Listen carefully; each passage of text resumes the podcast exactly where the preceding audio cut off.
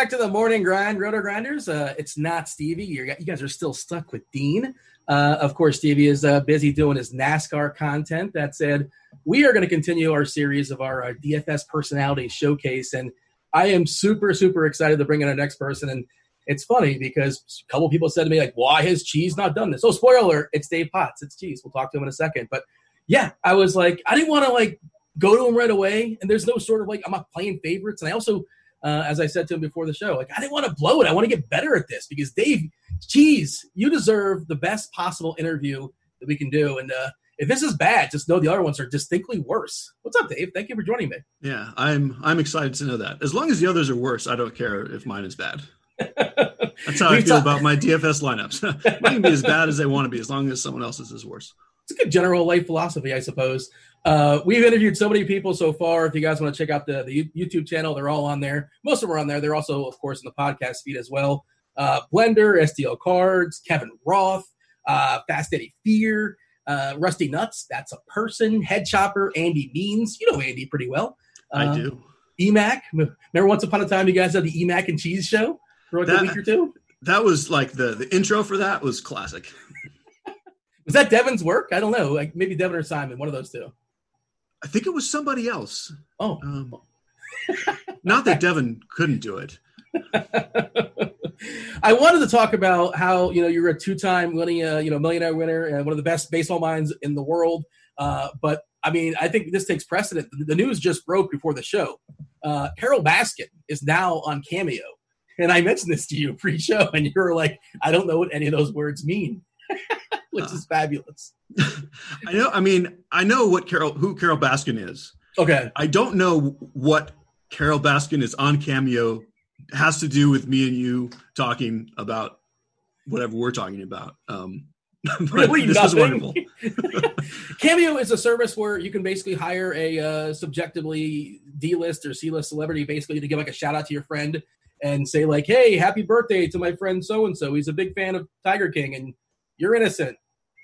I don't, I don't know, but yeah, basically like you can hire a celebrity to sort of give you like a shout out to your friend, and uh, really, yeah, it's a great this service. Is fantastic. Am I yeah. available on there to do cameos for people? Well, I mean, I'm not kidding. You're at the level, if not higher than the level, than some of the people on there. The like that's something. Thing, that just hearing about this for the first time, we we could probably do this. Uh, yeah, we should have a DFS cameo thing, uh, whatever the thing, however the thing works. Um, I would love to say like you know happy Ar- Arbor Day to you know your friend, or hey, it's seventeenth of June, your favorite day, or you know just Happy Wednesday.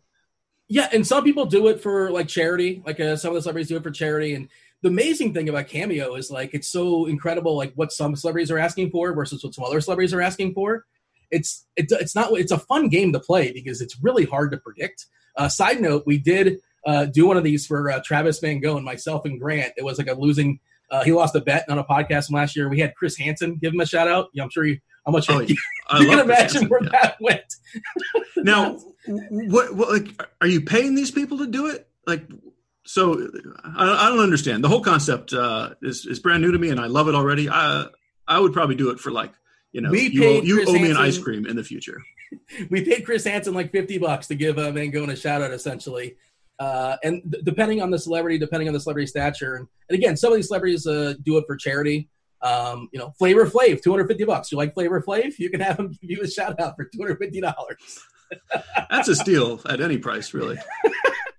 I don't know why this is where I'm starting. Jeez, how rude of me. What a great interview. I'm glad that you got the, you know, the bad ones out of the way with other people. You should hear the previous conversations we've had. uh, of course, Dave Potts, you're in the two-time Millionaire Club in DFS, which is a very exclusive club. I don't know. Imagine uh, that's like two or three people. I know Geo recently did it. And... There's, I think there's four or five now, maybe. Okay. Um, I don't. We haven't met in a while, but um, it's fun. It's fun when we get together. It's like the Five Jacket Club at the SNL. Is that kind of basically how you Something guys? Something like that. Yeah. oh man. Uh, yeah. So baseball, I presume baseball and music. Those are your two loves as a child. Has that uh, always been something in your life? Yeah, I mean, it was really uh, music kind of first, and then just sort of all sports. Uh, baseball, I was actually more of a baseball card collecting fan than a baseball oh. fan as a kid. Like um, my brother and I collected cards, uh, mostly in the '80s, and that's kind of how I. So I liked. I collected cards before I probably ever watched a baseball game. Uh, but then we would go, um, like early '80s Denver. I lived in Denver, and they had a team called the Denver Bears, uh, minor league team for the Expos. Um, so I remember going to games there, and then I played little league baseball and all that. But um, what are really, the ex- Expos? What are the Expos? Um, I do not know. It, it's I believe we're recording this on Canada Day. Um, so shout out Canada. Happy one of those to whoever cares about that. You know, sports cards yeah. are making a comeback now. I mean, we're I'm actually hosting. I'm not sure if you're aware of this. I know. yeah, this is this is crazy. On RG, uh, Chief is into it now. Simon, one of our producers, is into it. Into it. There's a Discord channel where people are over it. Uh, and like, if you look at sort of like the value of cards, it's been skyrocketing the last couple of years. And of course, I'm with you. Uh, I had a lot of cards in the 80s and the 90s that have turned to trash. Like uh, I, I still have like 1987 Topps cards, just like in like couch cushions. I'm i sure. think we all have 1987 Topps cards. Do you remember like your favorite card or your or your best card or anything that kind of sort of stood out to you? Everybody loved the uh, the Griffey Upper Deck number one, of course. That's one that kind of pops for people. But anything kind of kind of stand out to you?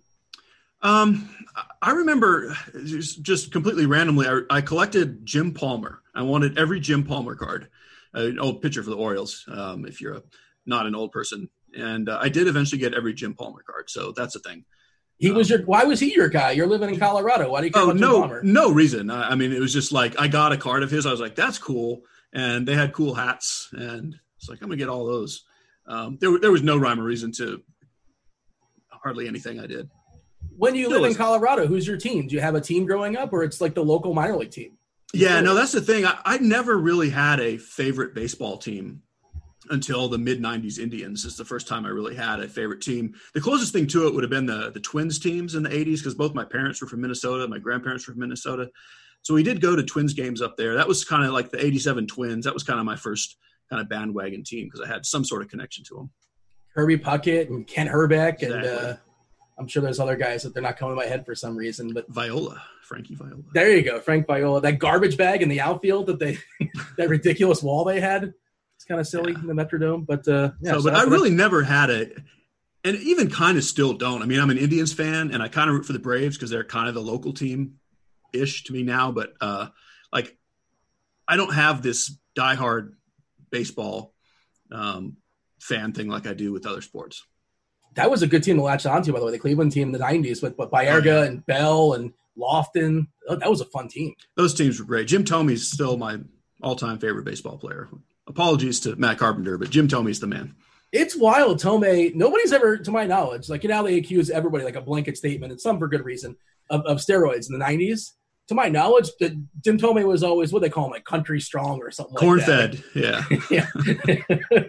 I don't think there was ever any allegations on him. I don't know if there was or wasn't. I think everyone just knew he was big and strong, and don't mess with him.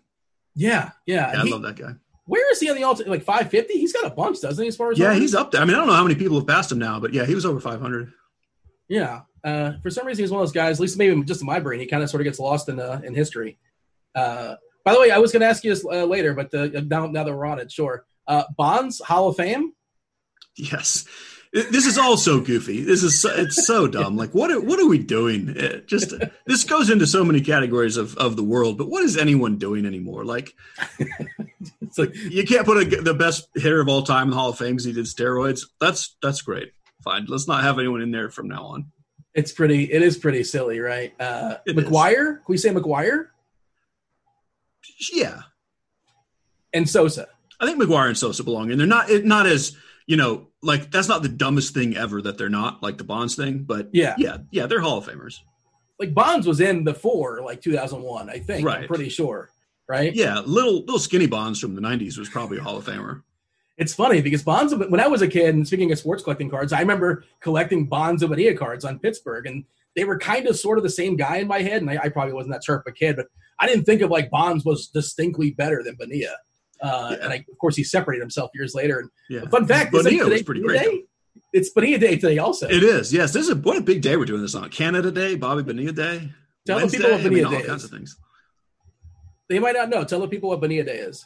Um, so I, I don't know the details of the contract, but like Bobby Bonilla had this contract where he gets paid like every year until like we're all like 90. Um, Do what? Do you know the year that it ends? I don't know. Uh, I think it's like two million dollars a year for like twenty five year contract. I was going to say it's like, like 2035 or something. Yeah. yeah, Devin confirms 2035. Like he gets paid every year. That's a good gig if you can get it. What a great! I don't think uh, he's still playing. I don't think so. They can't. I mean, why not? Sure. Uh, I'm curious to get your thoughts as far as what you expect as far as the season coming up. Uh, hey, you know what? Sure. Let, us talk about that. We'll, we'll get to everything else, of course. But the uh, you are a great baseball savant, but like, how are we supposed to like even project anything we? What what are we looking forward to in this two month sprint? Presuming they play two months worth of baseball. This is so weird. I mean, I don't even know what to make of any of it. Like, as a guy who started as a season long player, and that's still kind of my first love, like season long fantasy baseball, like, that's just not a thing. I mean, yeah, we're playing now this year, but I mean, I don't know what we're, why. Like, uh, no one knows what's going to happen, how it's going to happen, how this affects anything. Once we start playing, are we still playing the next week? How many players are going to get sick and stop playing? Is one injury just end your year? Um, I, I mean, I think it's fine for DFS and kind of well set up. I'm going to enjoy playing, and it's going to be nice to get back to, you know, writing about the day's slate and all that. Um, but to me, this is much more a. I think it's goofy to try to project what's going to happen, either as far as team performance, individual performance, or, you know, if if and how long they play. You know, do players play every day? Are there more injuries, less injuries? It's it's all such an unknown. I'm really not trying to figure it out. Uh, and for DFS, we don't need to. We just we need to go with that day, and that's why I think this season um, is better suited as a DFS season for me. Yeah, that's sort of where I'm at as well too. And like the, the trade deadline, you know, it's going to be like, well, did we win today? I guess we're Yeah. buyers. Did we lose today? I guess we're sellers. It's I mean it's it's fun. I guess if I were like a diehard fan of one of the bad team, you know, like a Tigers fan or just some team that's never that really there anymore. Like every team has a chance this year. Like really every team. sample size. Yeah, I mean, we've seen I mean the Marlins or the Orioles or the Mariners. Like these teams could make it. Um, and you can't really say that in a full season. So I guess, you know, good for them. And I'd rather like if they have even kind of a, a weird little chance, like I hope they just go for it. Yeah, I mean, sure, why not? And there's no, is there an asterisk on this season of the champion in your in your mind? Yeah, but not really. I mean, At half of one? yeah, like once once the season is over, like nobody cares anymore anyway. Like you get to wear the shirt of your team being champions forever. like there's no there's no asterisk on your t-shirt unless you put one there. Um so to me not I mean not really. Are they more or less champions than the '94 Expos? Much more. Sorry on Canada Day. Yeah, you know, you take any shots at Mount. How fun was that team, by the way? And just a side note, that Mont- that uh, uh, Grissom, who you met, I, I was going through your Yeah, Twitter uh, yeah. for prepping. Uh, your old friend Marquis Grissom, uh, Marquis, you know, or close, Dwight yeah. the Shields, Randy Johnson, Pedro Martinez. I buried the lead, right? Oh, Larry Walker. Yeah. Yeah, Larry Walker. Man, that guy was good.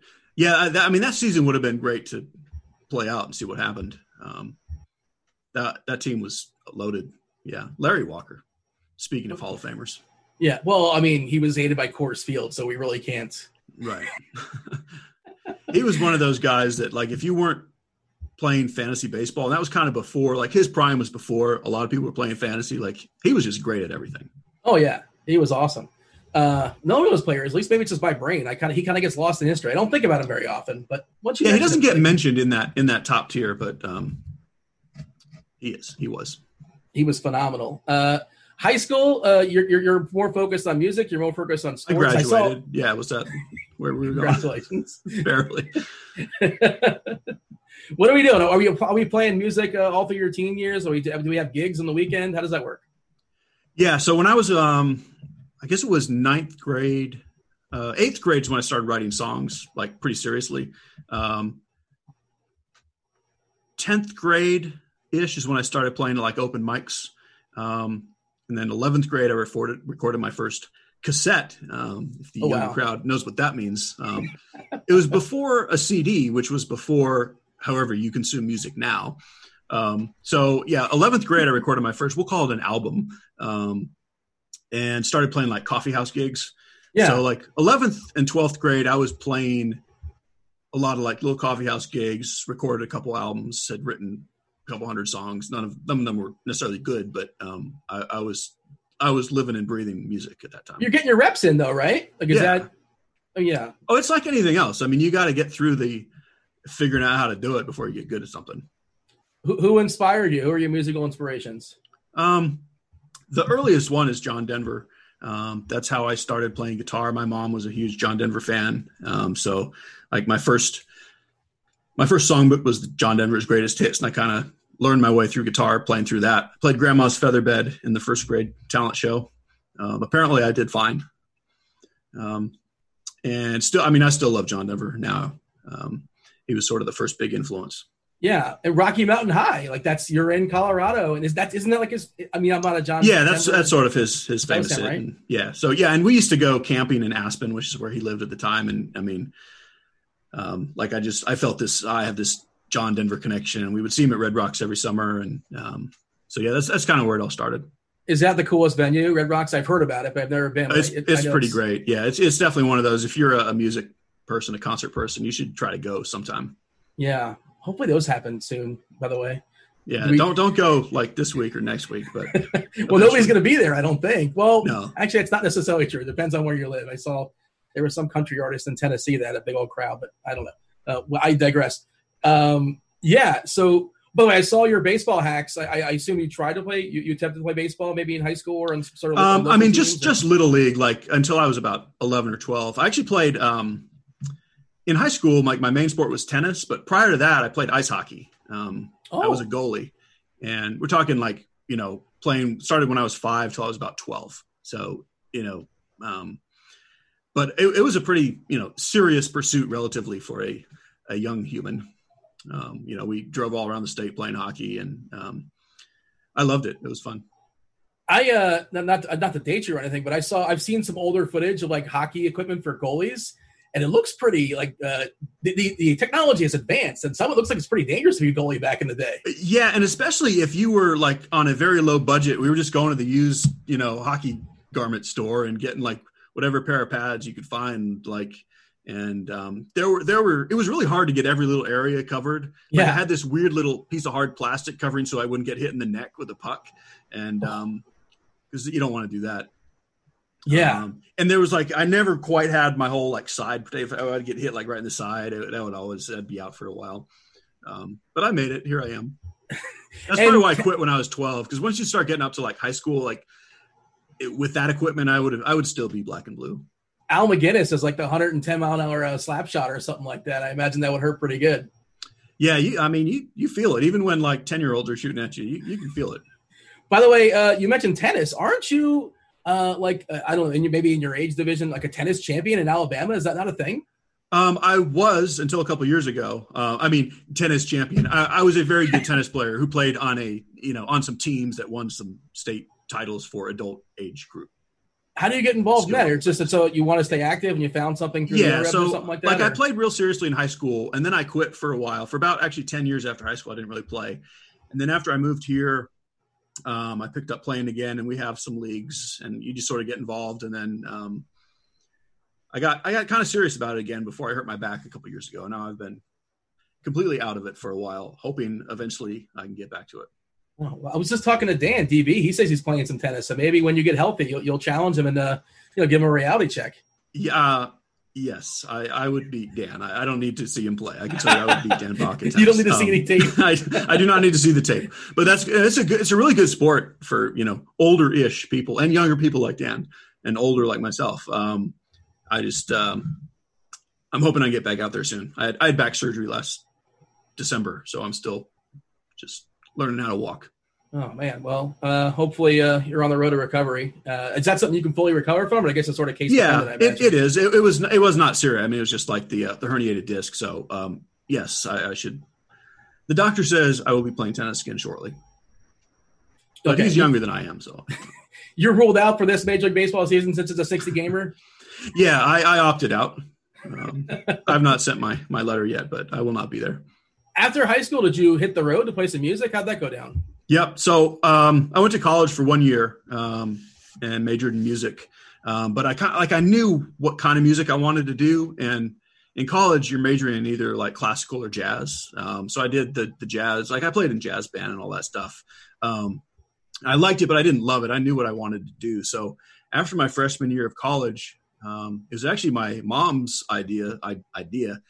Uh, I never thought about not going to college because people just did that. My mom noticed I was not particularly happy, and she's like, "You, don't have to go to college." And I was like, "All right, I'm out." And I I hit the road. Um, this was like 1995 ish, um, and I just started. This was before the internet, and it was really hard to find gigs. But I found gigs all over the country. I would like go to the library and check out a phone book and start calling coffee houses and be like, you don't know me, but you guys do music there? now, I would, you know, book like three little coffee houses in wherever Chicago and drive to Chicago and play gigs. Um, That's wild that for a long time. It was, and each phone call so costs fun. you. You get the you find a phone book, which again, we, the only Yeah. thing we have to explain to the kids what a phone book is, and a phone booth, I, I imagine, which is another thing that uh, no longer really exists. Maybe like in a mall or something.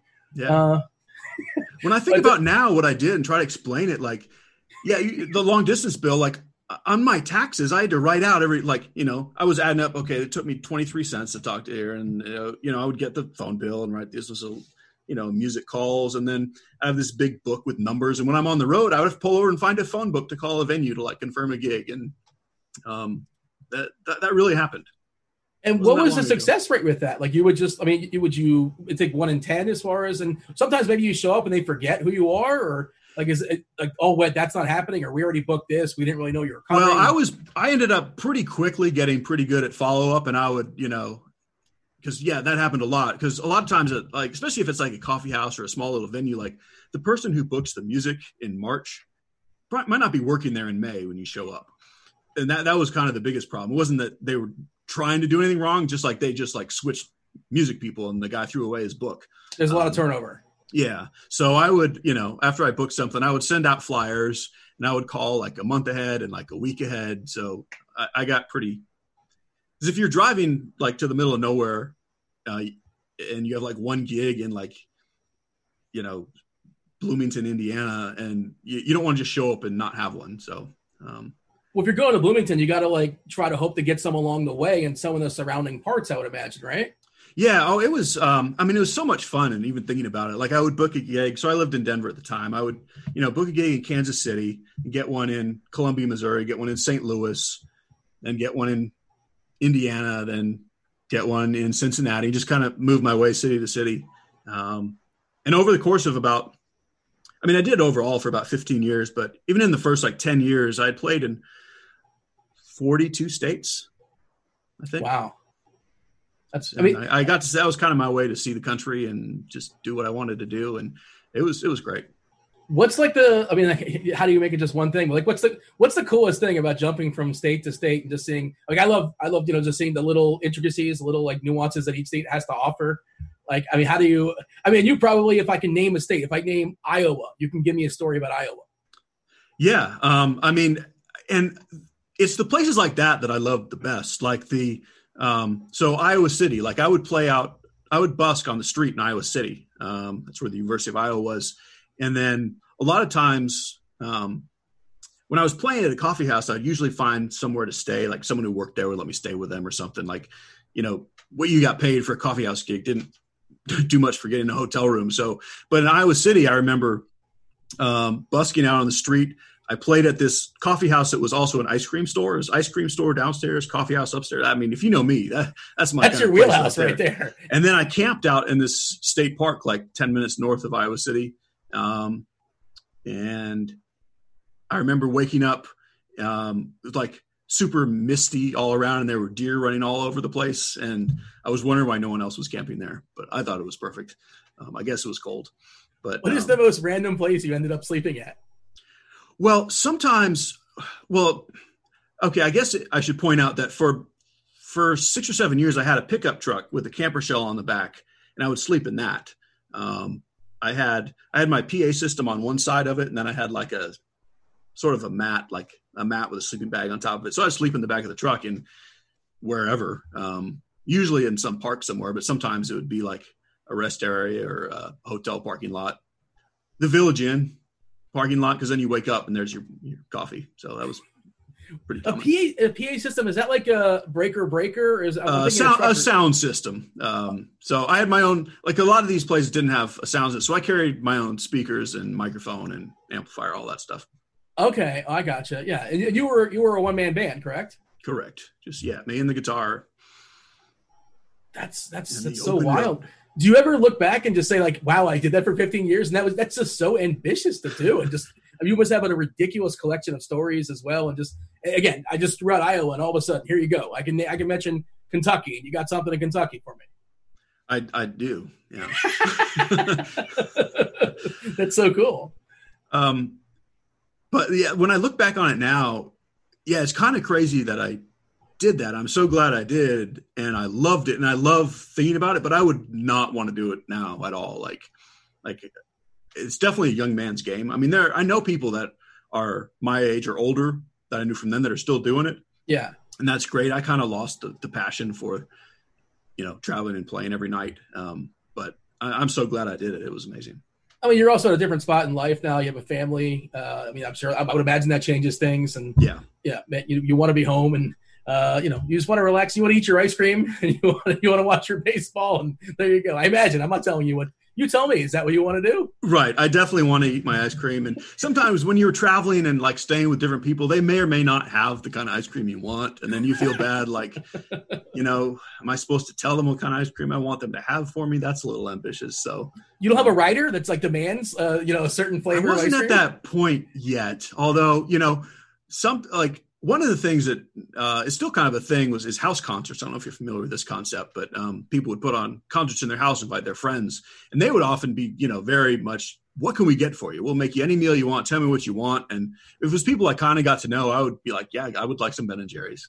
Um, give them some flavors and What's your go-to Ben and Jerry's flavor? uh, New York Super Fudge Chunk. Okay, there. I mean, is some there, of that is there even a bad one? Is there a bad Ben and Jerry's flavor? No, no, it really isn't. Phish Food would be my second favorite. Okay, yeah. Is are you a fan of the band Phish, or you just like the, the taste of the ice cream? No, I just Oh, like the the food. When I first had the ice cream, I assumed it was like the swimming things that it was about because there are little fish in there, like with an F, you know, fish. Uh, that, Yeah, that band, I don't understand that band. Like, you know, at some point a- the song's got to be over. yeah. I was gonna ask you. Like, I've never, I've never heard you like say a bad thing about basically anything. And like, um, who's an overrated band? You're probably not gonna give me an answer. You're gonna dance around it. You're not gonna take any so-called shots at anybody. And like, we had this conversation before with somebody else. Like, you're always like one of the nicest guys in DFS. You're you're on the Family Feud board. I'm not sure if you're aware of that.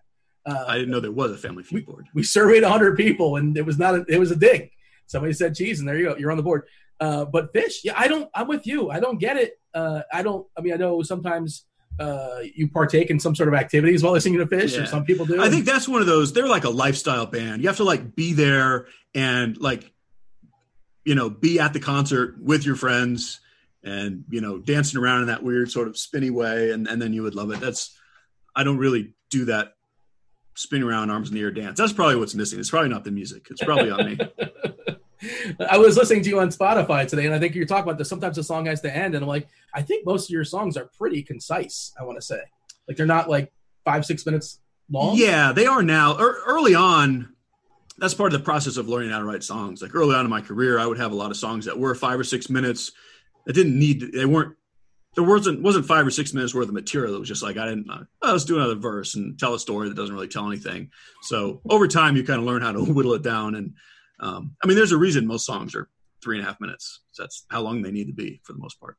Not surprisingly, you have multiple songs uh, about baseball, which is yeah, uh, I caught those as well. And of course, on the on Crunch Time, famously, you've done uh, some timely uh, you know songs. Just on well, like how long does it take to write those? Like uh, when you write your Rhys Hoskins homages and you just throw in RG personalities and things like that. So it, it's basically the day of a show. I'll decide, oh, I got to do a song, and I'll spend about an hour uh, you know, as soon as when I figure out what what song I want to sort of go off of it. Yeah, you usually spend about an hour just kind of throwing something together. Is it like riding a bike? Is it a skill that just doesn't leave you as far as writing a song? I mean, I imagine you're not doing It it nearly as much these days, or you still have it. It's in your bag. Yeah, and I still um so the one thing I do to stay musically um, active is I I teach some songwriting lessons at a local music store.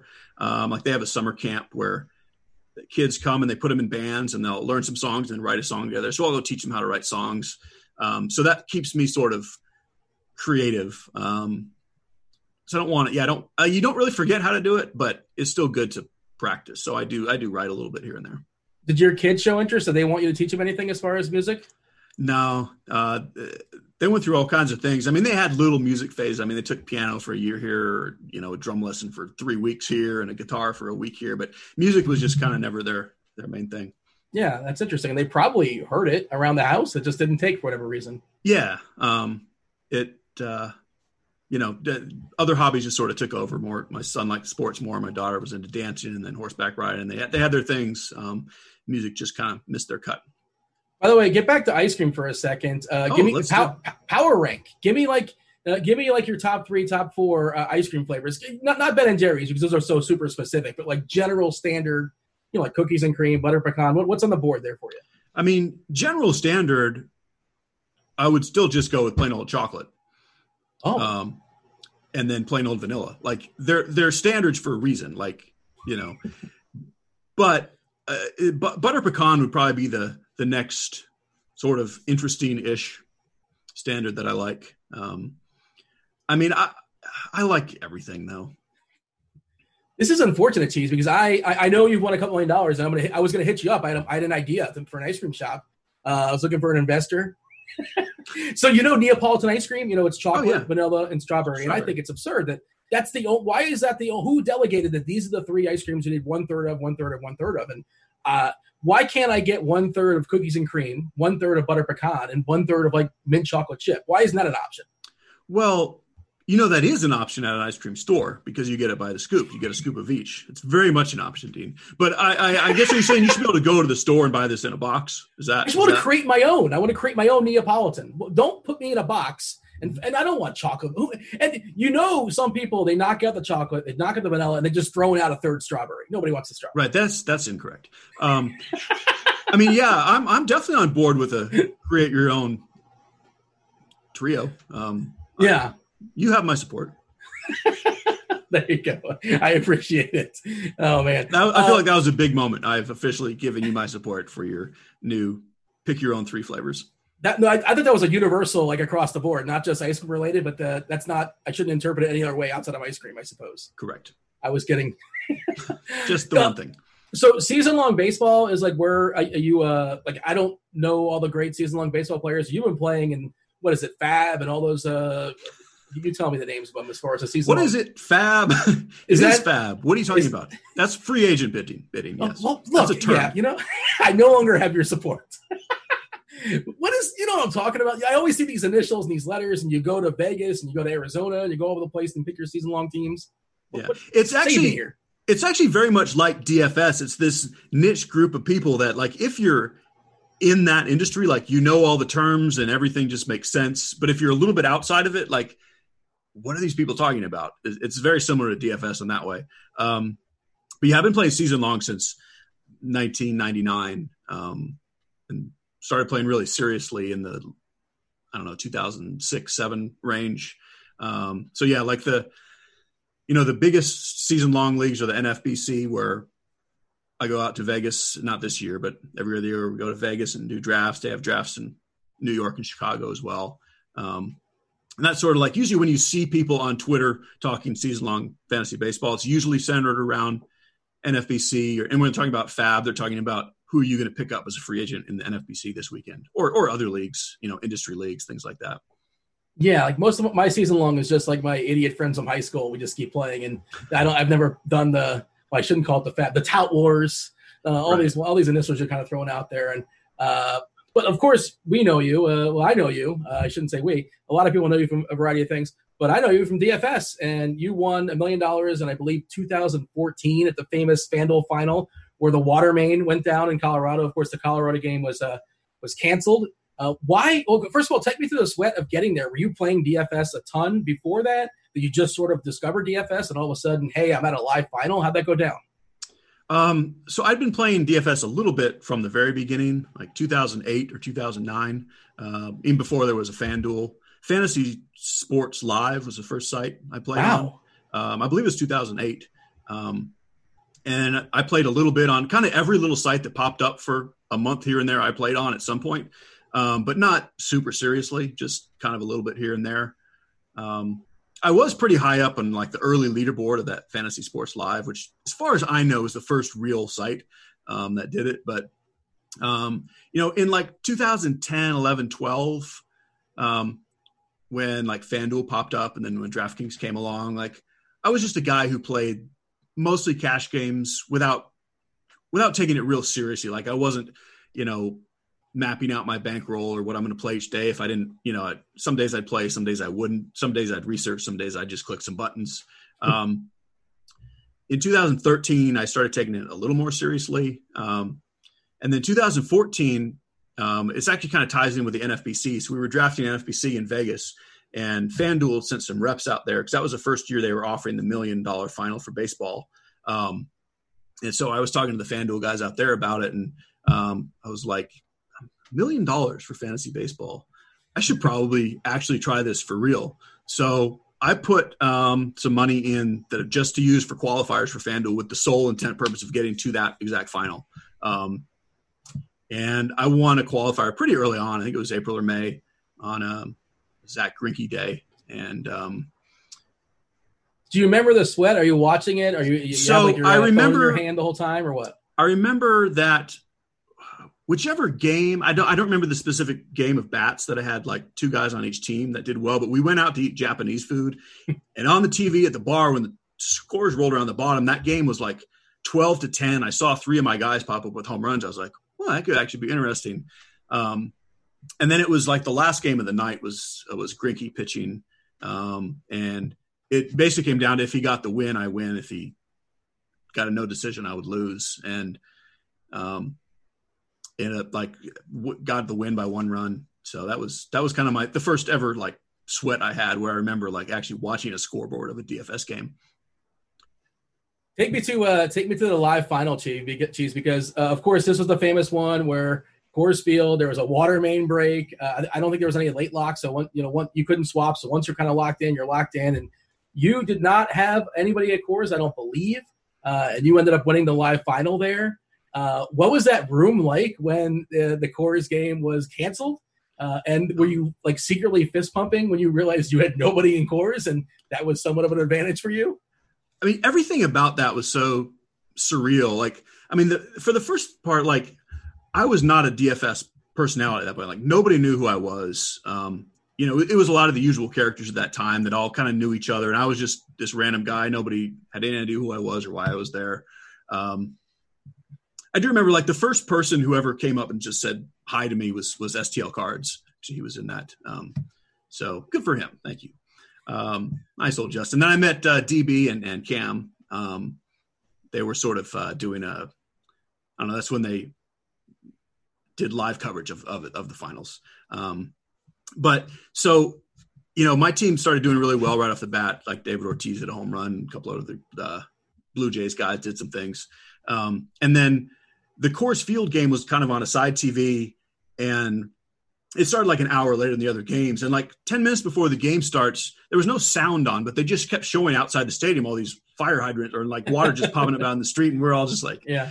Well, there's no sound on. Nobody really knew what was happening. There was sort of this slow rumble of you would hear these people talking to each other like, so they might not be able to play in Colorado. I was like, what are, they, what are you talking about? um, and when it did get canceled, like I didn't really like. I hadn't kind of scoreboard watched to see. I mean, of course, that game's going to be popular because it's Coors Field, but I, I hadn't really paid attention to how many people had stacks in that game. Um, and you know, it turned out, you know, like a third of the field had you know a, a stack in that game. Um, and so there ended up being like three of us, um, kind of the top three didn't have any players in that game. They were kind of fighting uh, to win, and then you know there were. Th- maybe three teams in the top 10 that had several players in that game. And we ended up, I mean, the score was not that close. Like the top couple teams beat those teams by a lot. Like it's not like oh, if that game had played, we definitely would have lost. It would have definitely been close if that game had played. Um, and just, I mean, what a time to have dumb luck on your side is, is what it was. Um, but I like, I'm glad that my team was awesome and dominated. It's not like I just barely squeaked by a team with the core stack you know that that would have i mean i would have been fine with it i'm not gonna don't get me wrong but i'm glad it wasn't like that exactly but i do feel i mean of course i feel terrible for the people who had that game especially the ones that were you know you obviously would have moved up if not won the thing um, so yeah i mean that's just dumb luck It's funny because people uh, the next day when they played the Coors game, it was like fourteen to sixteen, and there were people Yeah, saying, "See that game I off." won."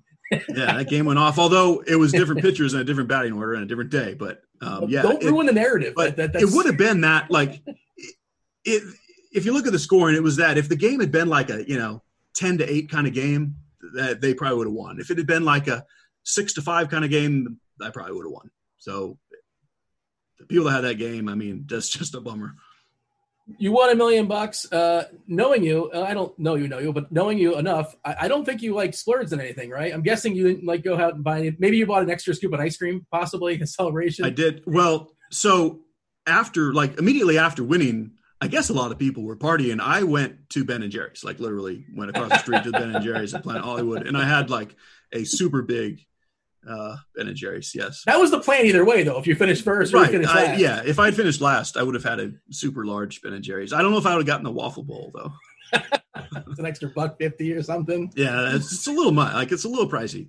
The sprinkles on it and the whole deal. Yeah, why not? Yeah. So yeah, no, I'm I'm just not a splurgy person. I mean, like my lifestyle is not honestly any different now. Um, it's obviously great to have money than not to have money, but like, yeah, I'm not a hey, let's go out and you know buy a helicopter. I don't You know how much make it that rain costs. It's probably anywhere? more than a million dollars. I did not make it rain anywhere. I don't even know. How, I wouldn't even know how to do that. Like, it seemed be like like I don't think that works. Like, I have a feeling if I got a bunch of ones or whatever and went like that, it would just be like one pile would fall on the floor. I don't understand how that would work.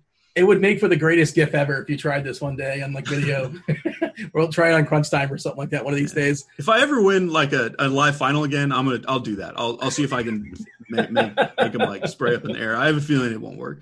It would be phenomenal. And did you start taking DFS more serious after that? Like you, uh, and eventually Yes. you obviously did content as well too, or it, you just basically just kind of like it was just the next day was the next day and that's that. Or at some point you said I'm going to apply myself even more to this. And how, how did that work?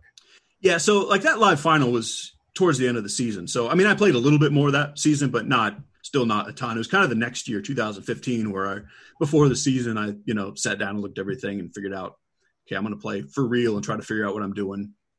Um, started doing just a little bit of content, but not not much that year. Um, but yeah, so 2015 is the first year I played. I'll say intentionally, um, and then sort of built up from there. I believe you won a million that year as well too on, uh, on DK. I'm pulling it up now on your RG page. Yeah, that was uh, August of 15, I believe. Yeah, and I, if I remember correctly, and I'm not stalking you, it was a Yankee stack, was it not? So that's that day actually has a wonderful story. Um, our fine editor uh, Scott is sort of in, in charge of behind the scenes stuff at RotoGrinders. I was at um, a favorite local restaurant, Niffers, that day, eating eating a chicken sandwich, having my sweet tea. Um, and it was like one o'clock in the afternoon, and whoever was supposed to write the Stacks article that day just didn't show up for work. And Scott texts me at like one o'clock, like, "Can you write a Stacks article? Like, we don't have one." I was like, "I guess." so I went home and I wrote this article, and um, I was digging through the stuff for a Stacks article and realized how great the Yankee stack was because there was another stack. Um, I believe it was the Blue Jays that day that were like the chalk obvious. Hey, this is the great stack, but um, through doing that article, I was like, I, I definitely have to Yankee stack in this million dollar thing. Um, and it was in fact the play. Do you remember like how you made lineups in 2013, 2014, or even go back to 2004, 2009 if you want to? Uh, how is your game played? What have you learned uh, analytics wise? I suppose. Uh, what would you t- what would 2020 cheese tell like 2010, 2015 cheese as far as making lineups? Um, well, the making lineups is different based on the level of competition. Like back in like 2009, 10, 11, when I actually did pretty well, especially in cash games, there was no creativity at all to my lineup. Like it was just straight what you would call cash game chalk because nobody knew what that was. Like there was no content, there were no lineup builders. Um, just playing the obvious best baseball players and the best matchups for me was very easy to do and there was no reason to overthink any of these things like ownership like it was just you just play who's playing and in the best matchup and you don't even have to do any math. You just click on the names and fill up your roster and hit submit. Um, so uh, dfs me from now back then would say you know don't mess with anything just play more.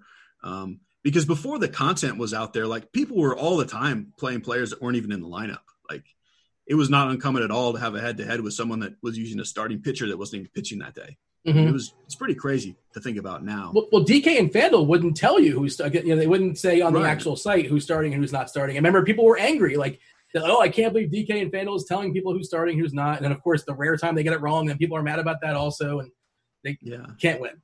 But it really was a different world. I mean, before, like you say, the sites didn't have probable pitchers listed. You would kind of have to, you know, I mean, most people that were playing would at least look at the list of probable pitchers, but sometimes that was wrong. And, you know, the lineups weren't everywhere. Like as soon as lineups come out, you know, we've got them up on the site for anyone to see. Like that wasn't a thing. Like you had to kind of look around to see who was batting.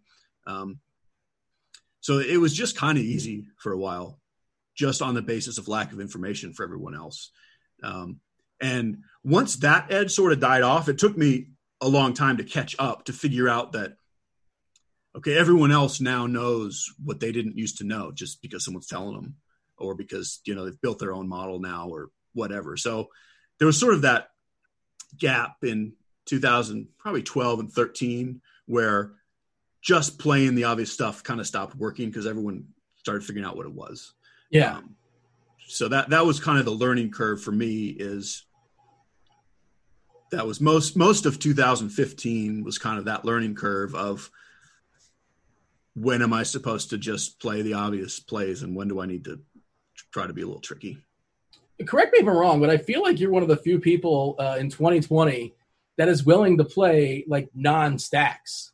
Uh, like you don't feel like you absolutely have to stack every single lineup, which I and of course we both understand why you're supposed to stack. And I'm doing air quotes, but aren't you? You're one of the people that, that you're okay. Yeah, and like what is a stack is also an interesting conversation because it could be a mini stack too, maybe three. My, my favorite Dean day of all time is when you were on Twitter going after people about a stack because someone said a two two two was a stack. And you're like, Yes. then where's the stack end? Do I have to one one one one one one one? it's one of my better finer Twitter uh, Yes. Twitter moments. Yes, but yeah, it's we, we talk about these terms. We if we all define it differently, what's the point of talking about it? Yeah, so like there's just these ebbs and flows of of DFS where as soon as everybody knows something and does it, that's not necessarily the thing to always do no matter what.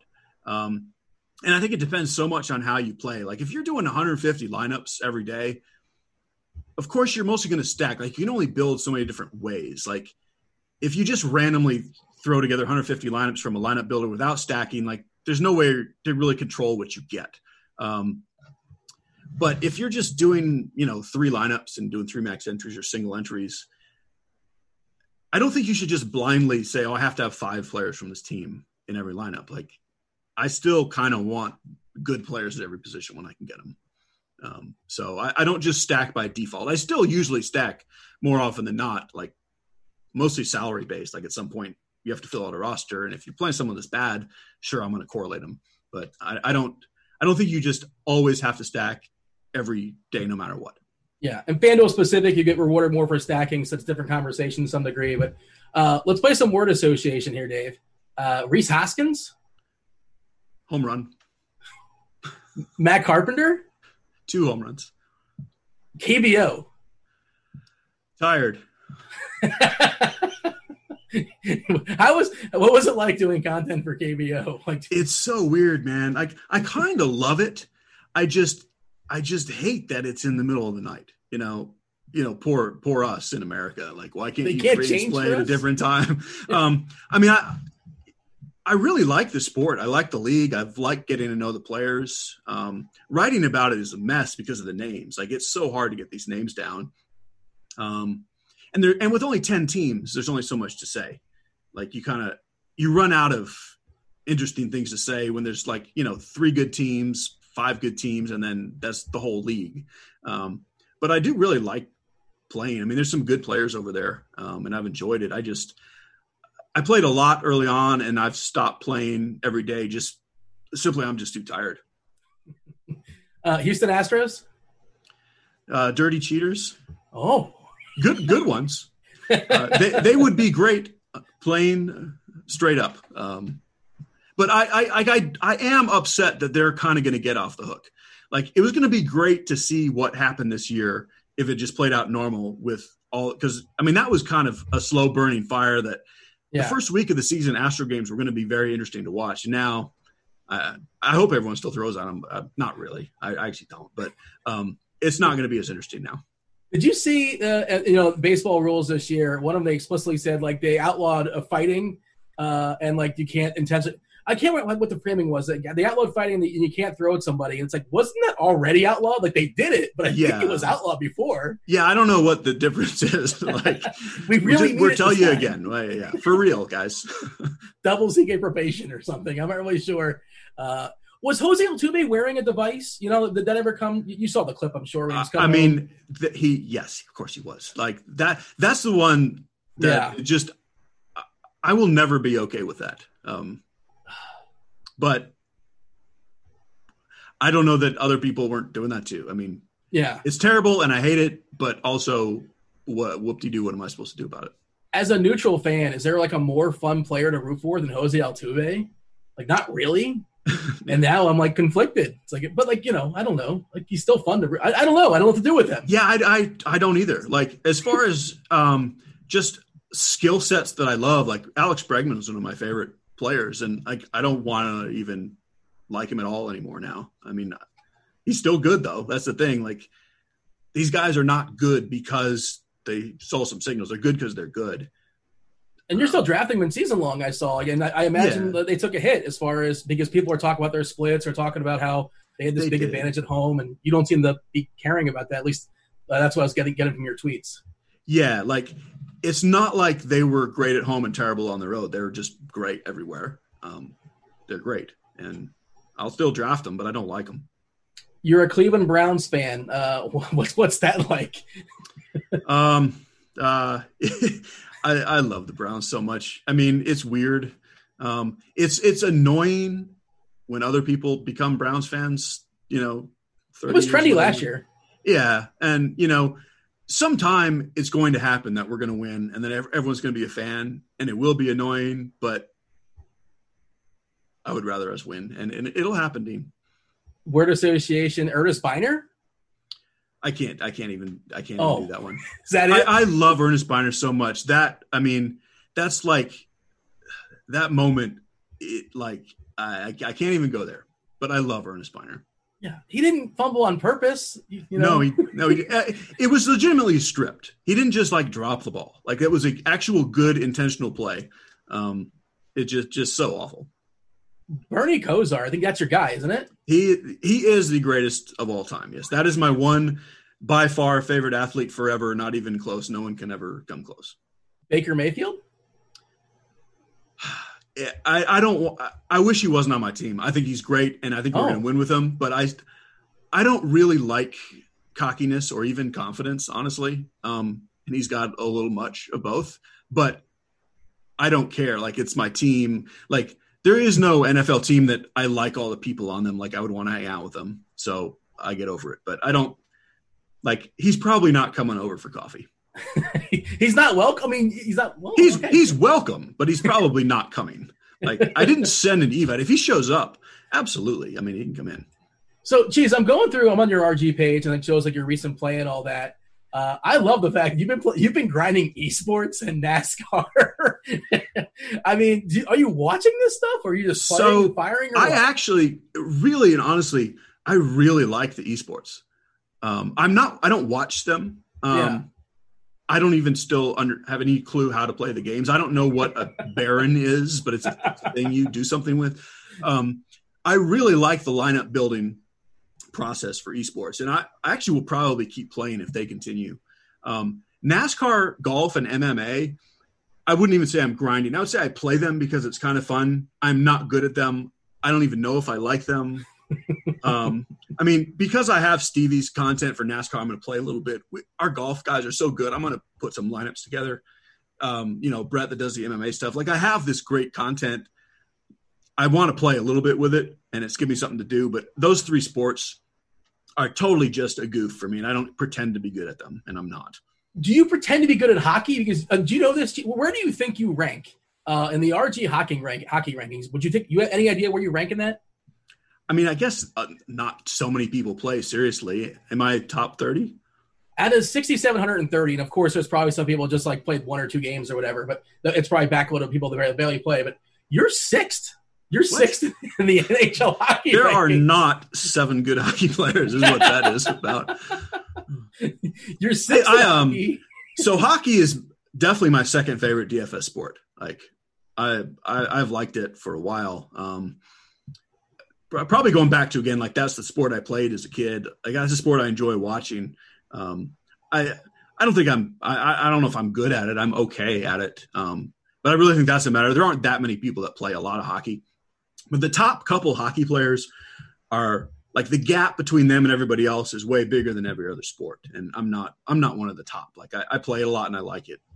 Are you an Avalanche fan, or did that happen after you? Or no, that was out? actually um, so. My last couple years living in Denver is when the Avalanche moved to town and won the cup. Won the cup, and like that was like a huge deal around town. Like that was right before the Broncos went on their Super Bowl run. Like there hadn't been like a winning team in Denver in a really long time, and the Avalanche came in, and um, yeah, that, that's kind of the only local Colorado team I ever really got behind. Um, I still I still do root for them you guys uh that was you know at the same time you know I'm, I'm, from south florida the panthers that was the year of the rat for the panthers in colorado swept that was a the, great series. Vanbiesbrouck i like that guy. The bees yeah, yeah he had a b um, and a z on the back of his yeah. helmet. You know, that that series was fantastic. I actually have game seven on vhs in my in my closet over there. Well wait a second. That was a four game sweep colorado versus uh, you're game, thinking of a different series. Yeah game, game seven is not the way to uh i have one of the games from that. Um and I have Game Seven of the, uh, I believe it was the Red Wings. I don't remember which year is which. It was a Game Seven of an Avalanche in the conference finals, and I have I don't know what game of the Florida um, Colorado series I have, but I have it on VHS because I really like. I was rooting for the Avalanche, but I really like the Bees. Um, I still do.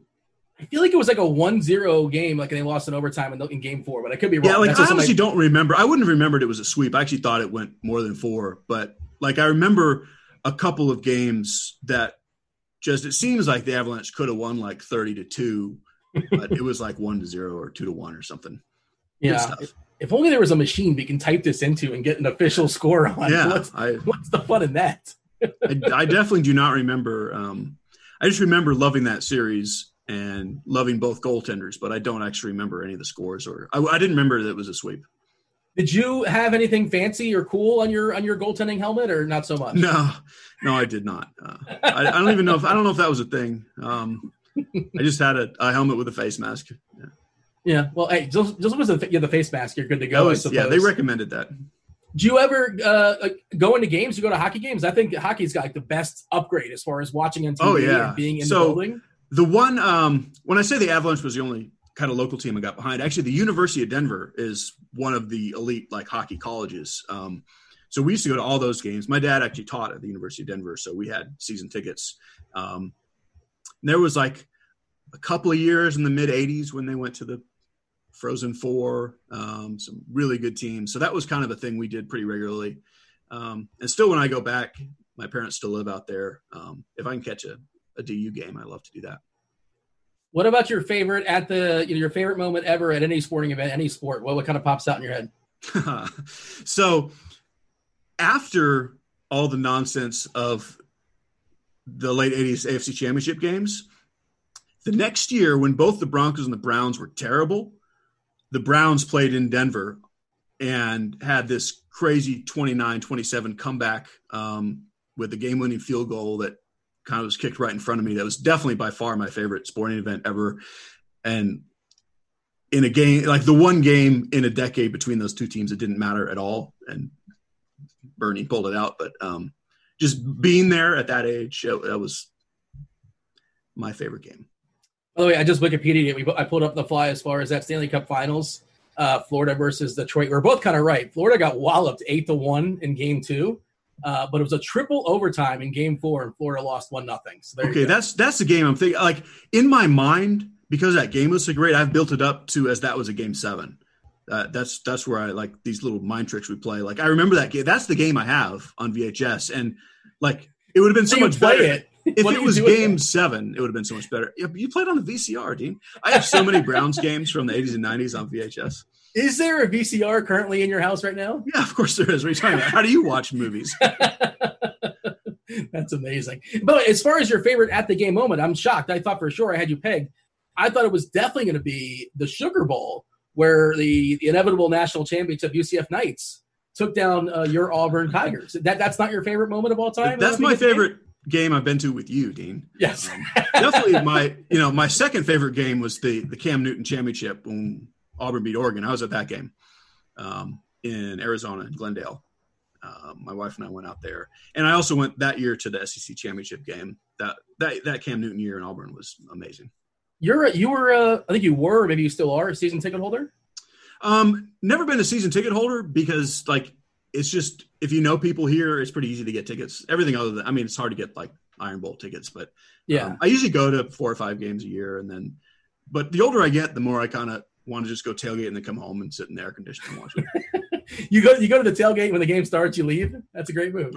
it really is, yeah. I mean, that's more often than not. That's what I do, especially What if it's like a daytime in September game. Like I, I'm too old for this nonsense. What are we growing up uh, uh, at at the tailgate? What's the go to? Um, so I'm very much in favor of letting everyone else do the work. I'm the show up and whatever we have, we have guy. Yeah. And then I eat what I what I feel like I need to eat when I get home. Yeah. well, I guess if you're not cooking, you really can't complain. I suppose that's kind of. I mean, no, you can, but um, you shouldn't. it might be frowned upon. It's it's not. People are people know that I'm going to complain about the food. Uh, more some more uh, name association. Nick Saban. Ugh. yeah, that sounds about right. That's kind of what I was expecting. Just that's just Alabama across the board. I mean, the the Alabama Auburn thing is so crazy, and, and I really like. You really do have to grow to hate those people. Um, but in all, you know, sincerity, like that guy is amazing, and like even being the arch enemy, like I fully respect how great a coach he is. Um, it's it's remarkable. well, like Cam's uh, playing for New England this year. It's, uh, presumably, he's. Uh, That's gonna are, are you are you bullish? You excited about this? I am. I don't know if I'm bullish, but I'm wildly interested. Like I'm definitely going to be tuning in.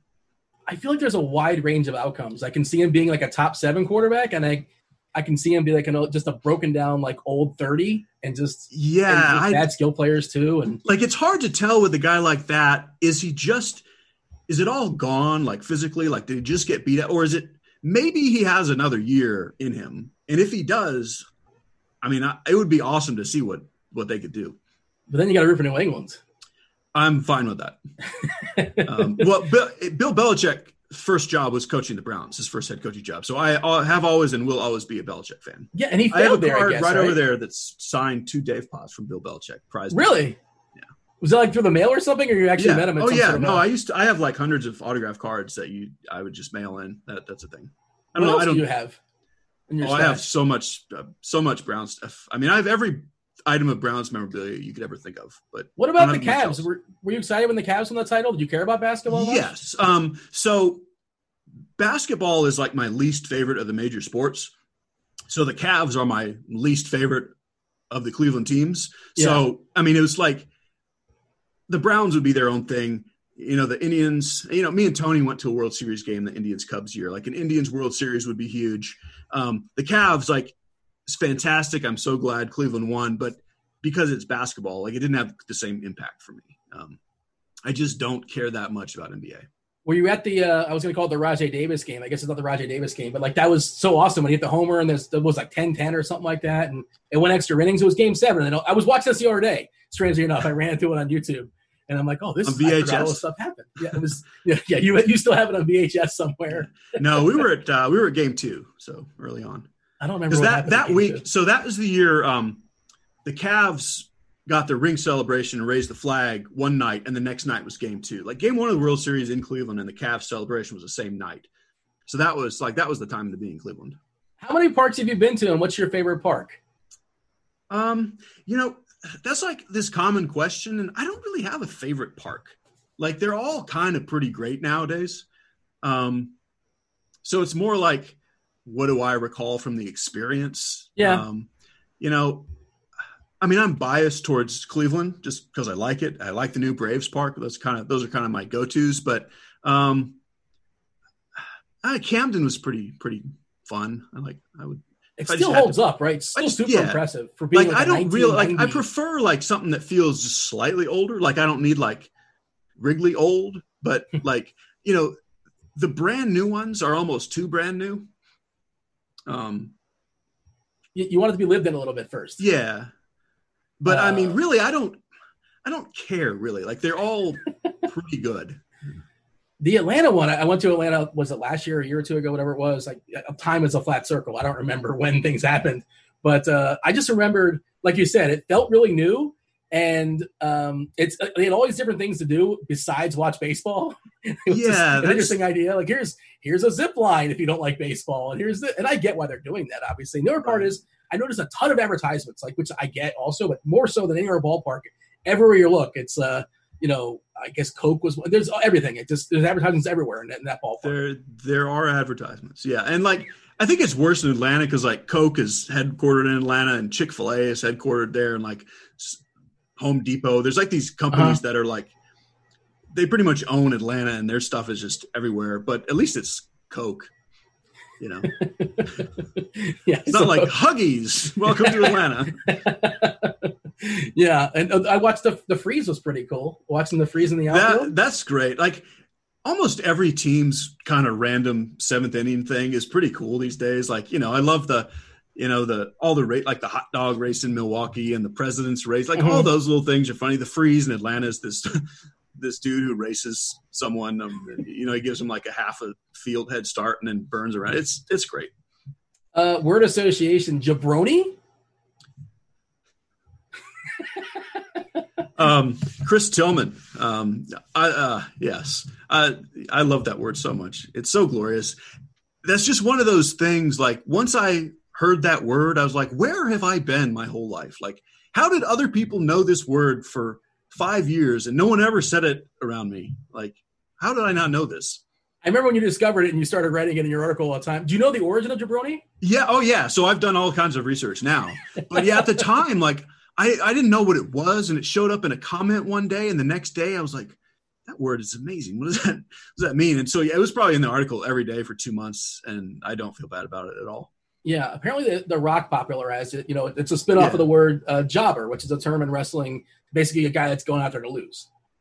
Uh, yeah, is, and um, and you know, speaking of the Rock, he's you know one of my new all time favorite people who absolutely is going to be president of the United States one day and should be. Definitely, you think so? I mean, absolutely I mean, for sure. If I can give you like five to one odds on that, like right now, you you would wager on it, or ten. I don't know what the odds would be. And I know he's kind of sort of floated it out there, and people sort of like you know uh, that's been teased, or maybe people have asked him about it. But you think this is like a legit thing he's going to pursue? In my mind, yes. I don't know how much of it is just this made up, and I think it would be funny, and I wanted to. I don't even think it would be funny. I think he would be actually fantastic, and um, I'm all for it. And in my in my future, The Rock is president.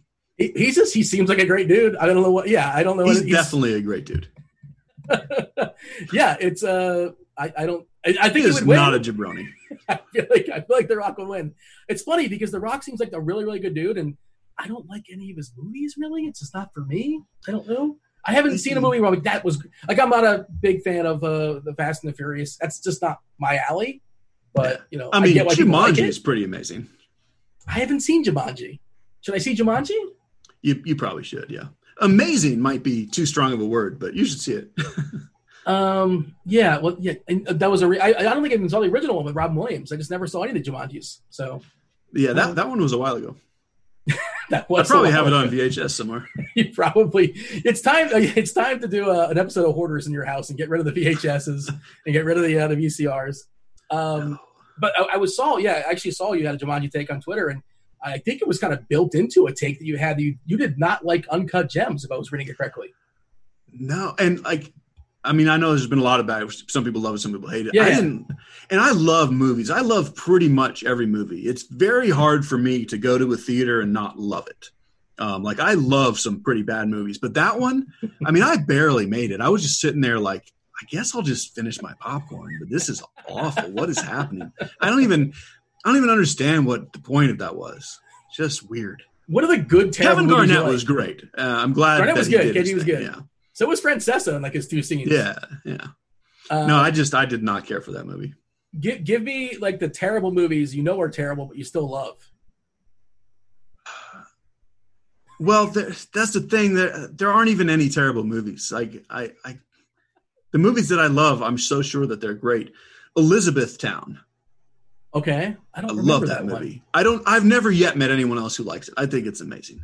Um, like Jude Law or something. Who's in Elizabethtown? Um, no it's uh, it's not Jude Law. Uh, what's his name in real life? I don't know anyone's any of the actors' names in real life. okay.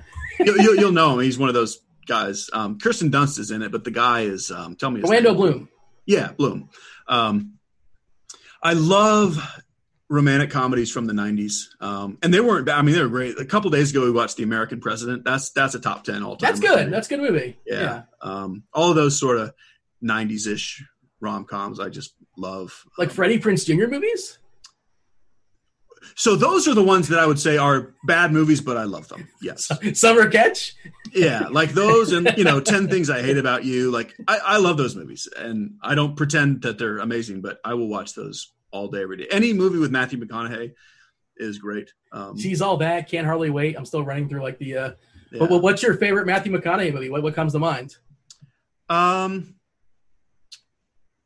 oh boy we watched one um the the names elude me you know um how to lose a guy in 10 oh, how, days yeah, How to Lose a Guy in Ten Days. There you go. Um, I, I can't think of the the name of the one I watched two weeks ago because we watched it right after we watched Me, You, and Dupree, which that's the one that stuck in my head as With Owen Wilson. movie. Yeah, that that movie is fantastic. Um, the one with Terry Bradshaw as his dad and Whoa. girl from? Sex and the City. Um, uh, I don't do titles very well. Yeah, I remember that one vaguely, but I think it just kind of came and went really, really quickly. But uh, It's pretty good. oh, it's you. Re- you recommend that one? I recommend everything with Matthew McConaughey. You said American President uh, top ten. What's like top Oh. five? Yes. Um, so definitely top one is The Dark Knight. Um, and Yes. actually that's that's going to be coming up in the next two or three days. My daughter and I have been rocking through superhero movies because she got into she's trying to watch all the Marvel movies because we got the Disney Plus. So we've been watching those like in a row. Um, and then we did Batman Begins two nights ago. So Dark Knight will be coming up next. The next time my wife is not watching TV with us is Dark Knight. She does not care for that one. She's not a Christopher Nolan fan. It freaks her out. The the Joker kind of creeps her out. I understand. Um, it's so good. That's one of the best opening scenes in movies. Oh, like it's, I just- it's right away. You're in. You're in. You're fully Yes. invested. That that movie that's definitely by far my favorite movie. And it's one of those i have like this life moment with like uh, we were in colorado visiting my family. My dad and i went to see it at midnight. Wow. so i told my dad i want to see the movie and he's like my dad is old like ish old ish he'll probably watch this. He's like at least 50 um, but we went and saw it at midnight and and this uh, theater we used to go to as a kid the continental and that was awesome. And the, like that opening scene like as soon as that so i was like i'll probably be tired. Like it's probably silly to go to a movie at midnight. And that like two seconds in the movie i was like this is the greatest movie of all time. And I remember the next day at the airport i was like walking around in a daze like that is the greatest thing that's ever happened. Like i, I can't wait to get home and go see that movie again. It's crazy how good it was. Let's say hello to your father. Hi, Mr. Cheese. hello. Uh, i don't know if he goes by mr cheese. He does now. Yeah Uh, yeah, I made him listen to some. Made him. I offered him the opportunity to listen to some podcast me talking about Korean baseball. So this will probably be better than that. how long did he last? You know. Oh, he listened to the whole thing. I don't, I don't, I don't know if he caught all the names, but he's a, yeah, must be a fan of Sung Bum Na at this point. Throw throw out the uh, the, the trilogy for for uh, for Batman. What's the second best uh, Christopher Nolan movie? You got The Prestige, Memento, uh, In- Inception, Interstellar. Yeah. So I watched Inception yesterday. Oh, Um, well, there you go. Yeah, and on it, like I love it, but I'm still not smart enough for that movie. Like I still can't quite. I just still quite don't get it. Like I know it's great, but it's it's almost it's still ahead of my time. Like I need a few more years. Um, I would put Memento. Yes, and that's when like I don't I can't watch it over and over. Like I watch it every couple of years. Um, the Dark Knight I could watch every day and be fine, but uh, Memento just as far as like thinking about the first time you saw it, and then if you see it sporadically, that that would be the next one for me. remember Sammy Jankis. Yeah, Fifty First Dates. Adam Sandler stole the concept. I'm very angry about this for no particular reason. What's That's the best baseball great- movie? What's that? Best baseball movie. Um, yeah. There's a The correct Natural. answer here, just so you know. But so be Oh. prepared for. I was going to say The Natural. Oh, okay. I mean, sure. I suppose. Yeah. What's would say- correct- Well, I like Field of Dreams, but I think the correct answer is League of Their Own. I think that's the correct answer. Yeah, I mean, I don't. I guess I don't think there's a correct answer. Like that would probably be the top of the Family Feud board, um, and then I, I would go The Natural, Field of Dreams, and then Major League. Some people would say Sandlot. I'm sure. I think Sandlot's a little bit overrated. Don't tell anybody I said that, but Yeah, that uh, I'm kind of with you. I have one of the shirts, of course, but I mean, yeah, you like it because it, remin- it reminds you of your, of your childhood. That's all it is. Right. It reminds you of innocence. You know, it's Yeah. not that great when you see it as an adult. Uh, we, we can agree on Ex uh, Ex Machina. Oh my goodness, love that movie. Yeah, like that could be in my top five of all time. Yeah, why why is nobody talking about that movie? It's just sort of lost in history, but it's phenomenal. Yeah, it's sort of like I was like lucky that I caught it in theaters. It was just one of those like one afternoon I just really wanted to go to a movie and I didn't know what to see. I'd never even heard of it. I was like, "What is this movie? I guess I'll see it." And I was just like, I was like me and two other people in the theater, and I wasn't expecting much, and I loved it. Like I, it was one of those. I sat there in the theater for like twenty minutes afterwards, just like that was amazing. They just, if they played again, I'm just staying. Yeah, can you remember the last time or uh, you've been in a theater where somebody applauded at the end? Is that still a thing people do? I, I caught it actually happens here a fair amount. We're, Oh. we're pretty pretty old fashioned here. And all You're in the South. They're polite there, I guess. But it doesn't happen very often where I'm at. But uh, Parasite, I saw Parasite, and like half the crowd applauded, which I was like, oh, that's interesting. People are applauding for a, a movie. I mean, usually I go out of my way to go to movies when there's not anyone there, so there's Smart. usually not. much. But if it's you know like the, at the last, I don't know. I remember a couple of recent superhero movies. There was some applauding going on, and um, definitely in uh, like anytime there's one of those you know Star Wars or Avengers type movie, there there's those fans that are going to clap. Do you I'm- I'm cosplay when you're going to see those? What's that? Do you cosplay when you're going to see those movies? Personally, not so much. No, it, there's definitely some of it going around, but no, I I just uh, wear my wear my t-shirt and my pants. What about the Netflix? What, what, what are we watching on Netflix or Hulu or anything like that? Anything we're kind of uh, we can recommend to Um, people? I finally got around to season three of Ozark, which was very Okay. good. Um, it was one of those like I wanted to watch season three. I watched season one and two, and my wife was out of town, so she never saw it, and like she would like it. So I like I didn't want to watch it when she was around because we'll want to watch from the beginning at some point. so I had to kind of yeah, Yeah. I had to kind of squeeze it in when I could. Um, you know what I just watched last weekend was um, Master of None with Aziz Ansari. I've seen the first season. It's very good. Yeah, that was that was pretty good. I'd never heard of that, and um, I just you know what should I watch, and um, I thought it was great. Enjoyed that.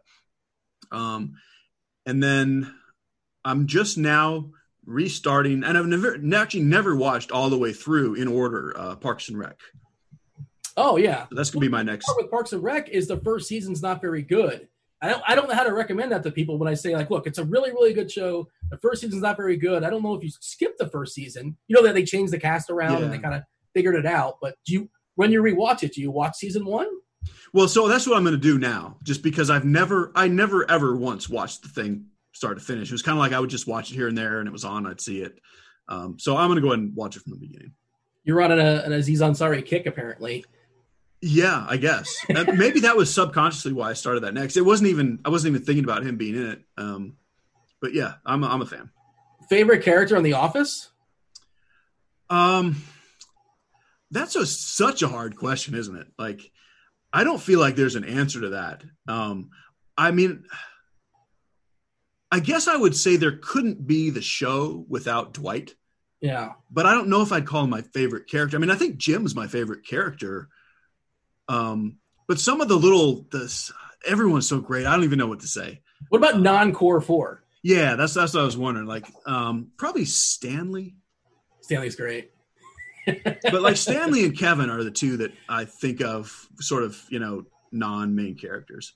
That, that that's pretty much my wheelhouse as well too. I might throw Creed in the conversation, but I don't know if he gets enough reps. Yeah, it's it's like, like- he he comes in for like two seconds every couple episodes. You're just like, that was amazing. Well, it's quantity versus quality with Creed, right? yeah, I suppose that's kind of sort of how it works. Um, oh, you wanted you recommended to me, uh, and I haven't done it yet. I, I failed you, and I failed the people on Twitter because I was told that I was told I should watch it. Sell me on watching Friday Night Lights. Oh, you still haven't done Friday Night Lights? No, it's oh, one of them. It just sort goodness. of fell through the cracks. Man, se- season one to me is maybe my favorite like TV drama series. Um, and I love the whole high school football thing. Like, I went to high school football games even like before my son was on the team a few years ago. Like, I just love that whole atmosphere. So I was sort of into that thing, but like something about the story of that and um, the acting is great. I, I don't know. I, I think that's a must watch TV drama for someone like you that watches the kind of stuff you watch. I, I think it's crazy that you haven't seen that. And please see yeah. it. Don't don't let us down. It just sort of happens, you know. It wasn't intentional. Just sort of, you know. Sometimes I have it so on, shows. on DVD. Actually, that's I'm that's how much I like it. Not even so VHS. Funny. Like I used to like when I when I go to somebody's house, I used to be able to judge them by looking at the CDs in their wall, or I can judge them by looking at the DVDs in their wall. Now I don't know how to judge anybody because they, these aren't displayed anymore. Can I can I borrow your phone? see what's in your music folder. I don't even know how you know what they watch. Like, like I see your Netflix history. Go to your uh, Netflix queue. I think is what you're supposed to look at. Okay. That's how you're supposed to judge somebody. But that's that's a but pretty even that. Step. Yeah, I don't know because you kind of put stuff on there. If you see what you watch, like a lot of times you start something and don't finish it because it's not very good. I don't think that's even fair.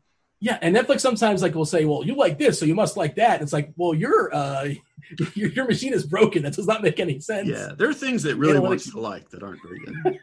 Why are you trying to push this on me? You you were trying to you were watching Westworld, and that's you know, David. There's very few shows that like once I make the commitment, say I'm going to watch this. I almost always power through, like watch the whole thing from start to finish. Like that's it.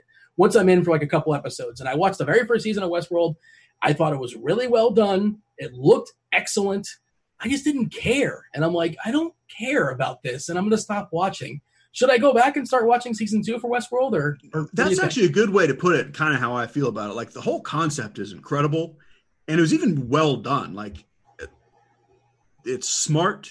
It's I, I love everything about it, except you don't really grab on to like the characters. Like you don't sort of empathize with this certain. You're not rooting for anyone. Mm-hmm. Um, yeah, there is something missing in that aspect. Like I, I like it, and I'll probably watch it again. But that's not a. I think you just have to see it. And I know Aaron Paul joined the season three, and I love Aaron Paul, Breaking Bad, of course. And yeah. uh, I, even then, I was like, eh, maybe I'll get around to it. It's kind of sort of on the list, but it's way. Yeah, and like I've watched.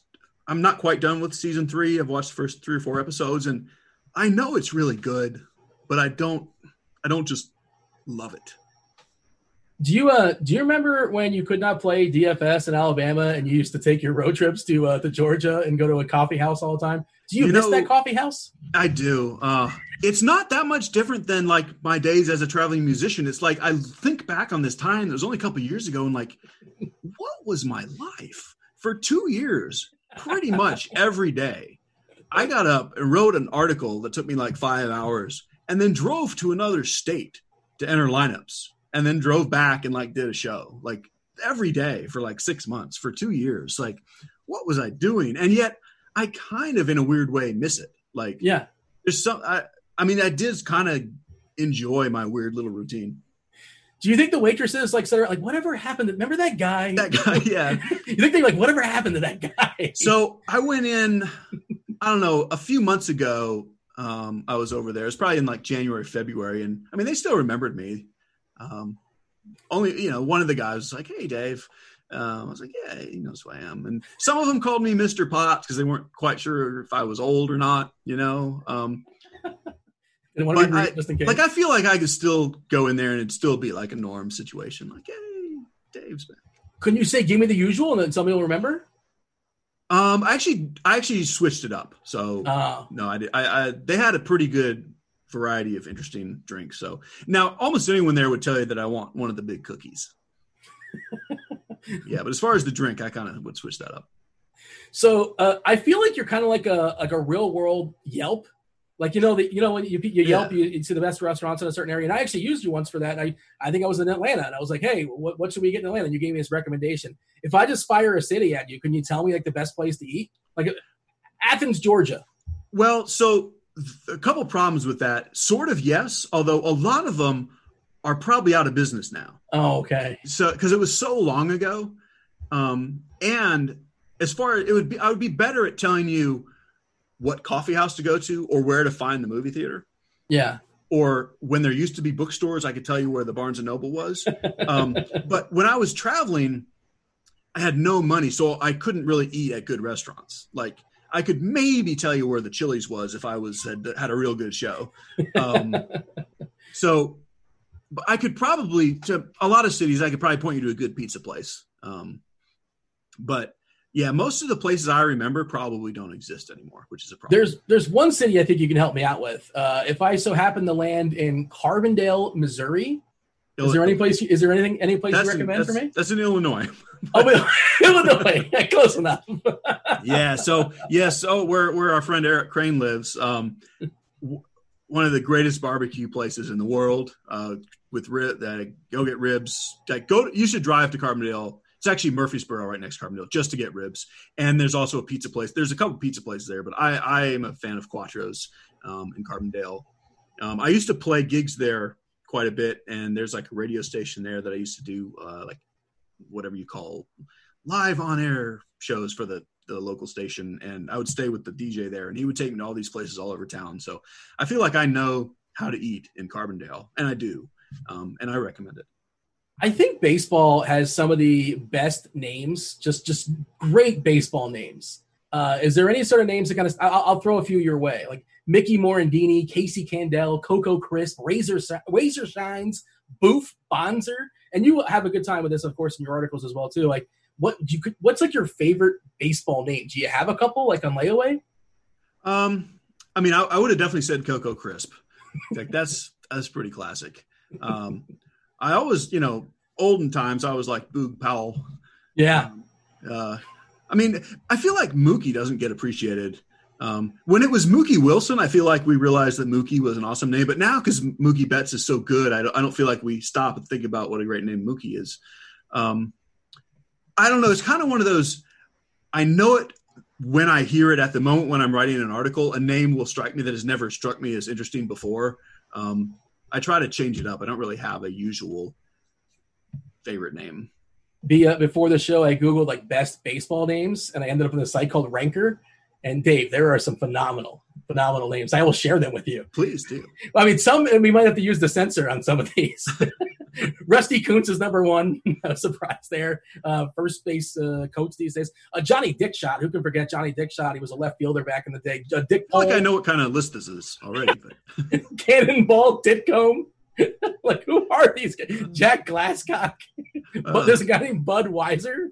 Bud uh, Weiser. I actually, I, I never knew who that was, but I've seen him on lists. Like, how do we not hear more about that name? Oil Can Boyd. I don't know if he like. I realize that's a nickname, but I like that name. Yeah, he was the next one on the list. I'm just oh. kind of working my way down. Little Stoner. There's somebody named Little Stoner. I don't know how this Buttercup Dickerson, but there you go. Uh, I don't know who voted on this, but uh, I Catfish Hunter. That's a real name. There you go. Yeah, and actually someone good. I don't. I want to end on a high note, but I don't know why we ended on that. But that's that's kind of sort of where where we're at. I've kept you long enough for sure. Oh, you know, there's one thing I do want to point out. Uh, your wife's what your wife is doing, and uh, yes, Jeff El Jefe, what, what, he what he did for her as well, which is amazing. Uh, tell me what that was as far as is it a charity she's working with or her own personal charity? Yeah, absolutely. So she started an organization called Redeeming Grace um, that well, she, she spent a bunch of years working in rehabs um, and would see people go through rehab and then sort of relapse once they got back into the real world and didn't have any support and wasn't able to get a job. So she is starting a um, a home for women that's going to be a kind of a next step after rehab or for women coming out of prison, where the, she's going to help them with job skills training, um, classes on things like budgeting and parenting, and basically get them once you get through rehab, get them to where they can actually sustain a livable wage job and you know make connections to society. So it's kind of you know second way house is not the word, but that's sort of um, what it is a next step for uh, women. And she's opening a, a house. Um, it'll be late this year, early next year. We have the house now. Um, but so we've been obviously taking donations for a while, and yeah, Jeff uh, El Jefe, most of you know, he donated um, I don't know what percentage it was, but fifteen thousand dollars from the live finals he was at to the to the ministry. It was just amazing out of nowhere. We weren't expecting it. Um, I saw it on Twitter and I was like, I kind of I woke her up. I was like, you need to go go on, just go on the computer and look around. um, that, that, was that was awesome. It's, several DFS people have donated, which has been awesome. But like I kind of always say, it's kind of a weird life that like I'm just sitting around writing about baseball, and like my wife is actually making the world a better place. It's, She's changing lives. Good. You're changing yeah. lives too in your own way. That is yeah. that's I, that is awesome. Yeah. Uh, oh, there's one more thing I wanted to get in. Jeez. Uh, I, top five comedians. You always read about Stephen Wright. Oh, uh, you love, always read about yeah. Mitch Hedberg. I think is one of your guys. Stand up comedy is it makes the world go around. Um, I would probably put Hedberg first. Uh, yeah. I mean, it's hard. it's hard, but I, I I love him so much. Stephen Wright, of course, I love Seinfeld.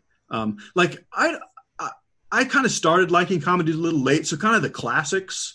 I don't really love. I would put say Carlin is my favorite of sort of the older classic comedians. Best. Um, so I'd put him on my list. Um, and then there's a lot of kind of newer up and coming people that I really like. I would put Nate Bargatze as fifth on my list. Who's say that again? Nate Bargatze. I don't think I'm aware of this person. Are they on? Uh, they have a Netflix special, or they're on YouTube? Yeah, he does. Um, you got a yeah, you, you look him up. Um, it's it's kind of that. Um, I don't know. Do you know? It's kind of in the Mike Birbiglia vein of storytelling. Okay. Um, I I, I like him a lot. Um, I, I, would put him on the list. All right, so I got to watch and, his uh, special. Uh, but oh. that leaves Demetri Martin off. I don't know. I could see you really liking Demetri Martin. He's got that dry sort of like. uh Yeah, that's that's sort of that's that's the kind of stuff I like. So. yeah, Demetri Martin's got some fun. He's got the visuals, right? Demetri, Demetri Martin. Yeah, and then when he does like the music stuff, you know. Uh, it, he's great. He's an interesting character for sure. Uh, Dave, uh, uh the number six NHL player in the world, the, the number 11 esports player in the world, for real. Which proves to you that there are only six good hockey players and 10 good esports players. what are you What are you grinding this week? You're going to go after that millionaire maker in, uh, in PGA?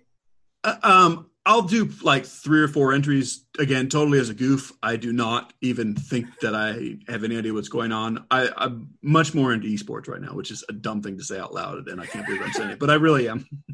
Is, is there any chance I can get you to come on before baseball season starts and talk, you know, as we get more and more information and, uh, you know, do a little preview of some sort? Yeah, maybe like the week before, once we kind of will have an idea of what the rosters are going to look like and have some more info on like, you know, what they're planning to do with the pitching staff. So I would love to do that. I much appreciate your time, Dave. Uh, tell the people your socials if they want to. Well, you're, you're going to be a future future on Cameo. We're going to we're going to make that happen. We're definitely going to get you on uh, the Cameo.com, which we yeah. just learned of about an hour the, and a half ago. I will be on DFS Cameo. Like if you need me to give your friend a shout out for, for not something goofy like hey, it's my birthday, but like this guy loves Thursdays or you know that kind of thing. I would definitely do that. You have like 150 characters to tell the person basically this is what I'd like you to do if you can make it work. That's essentially how. Uh, yeah, so they can't tell you too many details for what it's worth. And you just got to make it uh, make it your own, I suppose. But uh, if, if, they want to hit you up on Twitter, what is it? That Dave Potts two. Dave is Potts two. There's another one. I don't actually know if there is. I just know at the time I made a Twitter when I didn't even know what Twitter was. It wouldn't let me do Dave Potts one or Dave Potts. I was like Dave Potts, that's my name, and that, that was the one. Why don't we recommend Dave Potts two? I was like, let's do that. Sounds great. the sequel was always better than the original. Uh, have you since figured out what TweetDeck is? I know you were tweeting about that. Oh my Do you know goodness. what TweetDeck is now? I mean, know what it is. Sure, it's on my laptop. Oh. I don't know what to do with it. Like to me, it's more confusing than just Twitter. Like when I want something, like I just search for what I want on Twitter. Like I don't just scroll Twitter looking for stuff. I'm like, you know, this is what I'm doing right now. Let me just search this. Like I get why TweetDeck is great. I think I think I'm just not smart enough for it. Kind of like Inception, the movie. Like maybe one year I'll be like, I understand that movie and I get TweetDeck, but I'm not there yet. TweetDeck is the spinning top or some. There's some sort of correlation to that, but yeah. I, you're missing out. So you got to get a tutorial or something like that. I'm telling you, it's going to change your life. Maybe maybe one of these people that needs me to do an on cameo will trade me for a tutorial on Tweet.